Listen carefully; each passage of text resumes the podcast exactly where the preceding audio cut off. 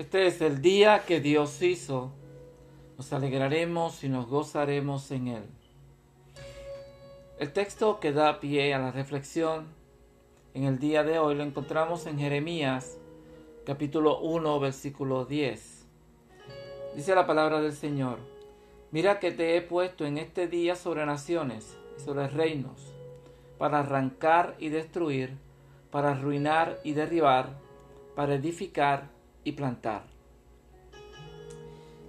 Yo pienso, amados, que hay un gran sector de nuestra iglesia, de la iglesia de Jesucristo, que ha creído que la propuesta del cristianismo es la de embellecer la vida que poseemos.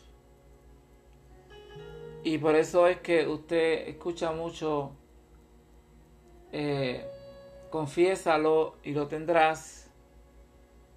Eh, ten fe y tú lo tendrás, y todo lo que se habla es de una vida material fructífera. Lamentablemente, de esta manera, la persona que llega al arrepentimiento y se incorpora a la iglesia del Señor frecuentemente experimenta modificaciones muy leves en su vida. Realmente no es discipulado. Eh, Pensar que se puede obtener la prosperidad material a través de la fe. Aún después de muchos años de este andar en el camino, encontramos que son pocas las cosas que lo diferencian del hombre de la calle. ¿Sabe por qué? Porque su vida eh, realmente no tiene un cambio radical. Dios le da una misión al profeta, al profeta Jeremías,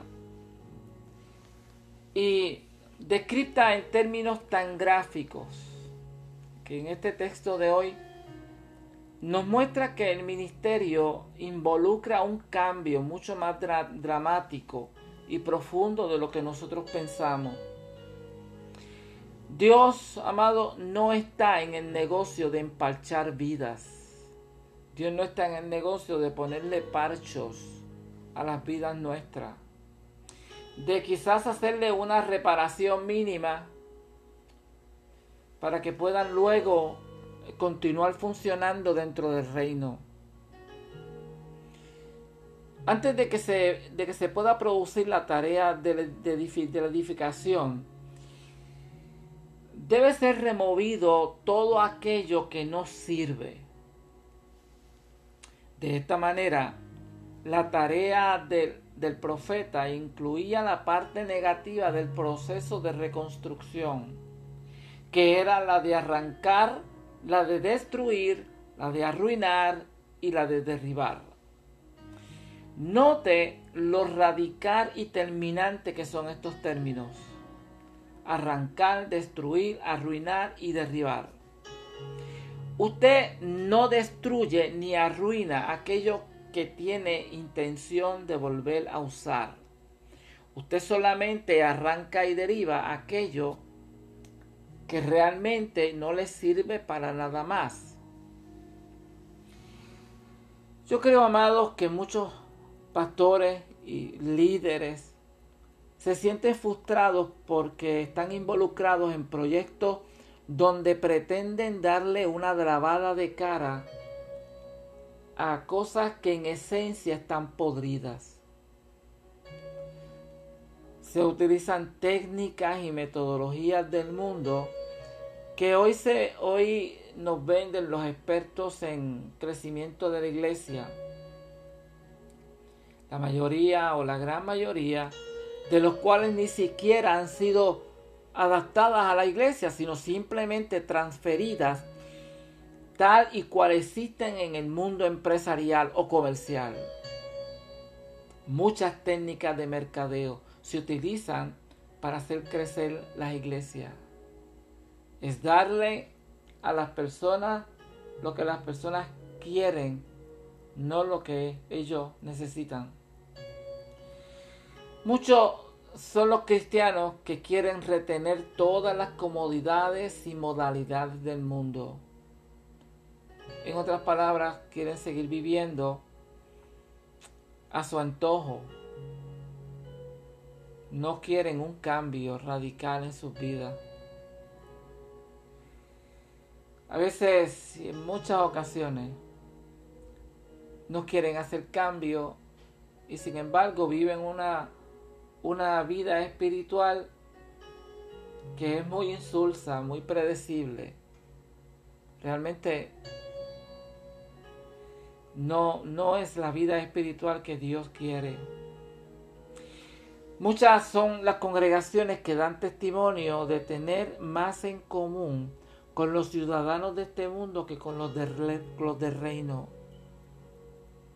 Es que en muchas ocasiones el mundo ha entrado en las iglesias y los protagonistas se parecen tanto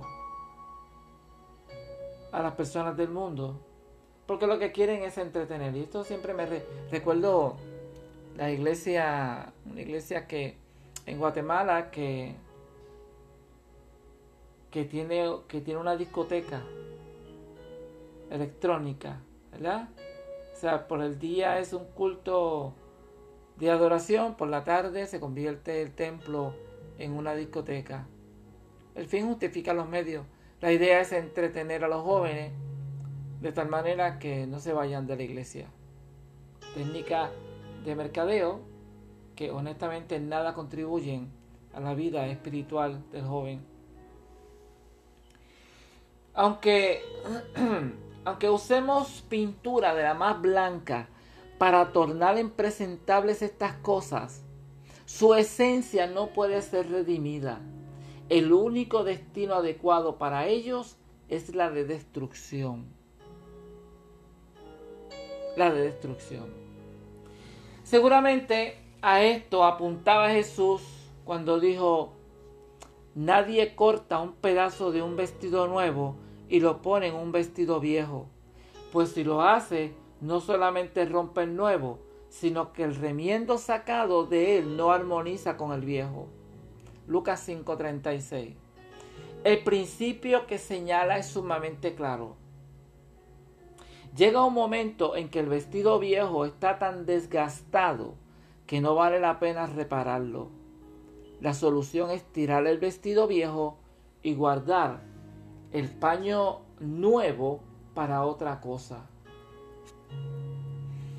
Amados, si tú eres un cristiano verdadero,